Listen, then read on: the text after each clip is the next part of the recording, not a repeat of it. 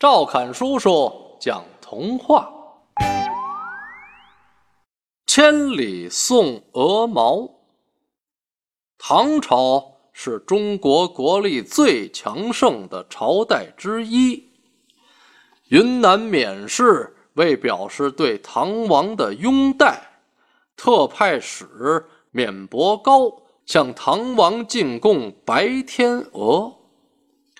免伯高。带着白天鹅从遥远的云南出发，往长安赶去。一路上，免伯高对白天鹅悉心照料，十分小心。离都城越来越近了，经过湖北的时候，特使来到一个风景优美的湖边。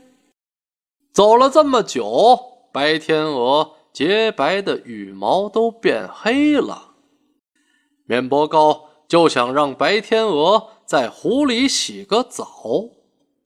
可是他刚把白天鹅放出来，白天鹅就扑扇着翅膀飞走了。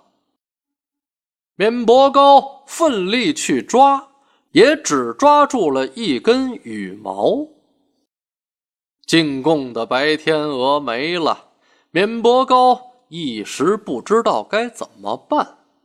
思来想去，免伯高用绸布包着羽毛，把自己的遭遇写在了上面，来到长安拜见唐王。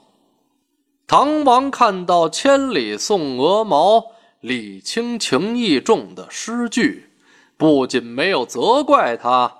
还赏赐了他。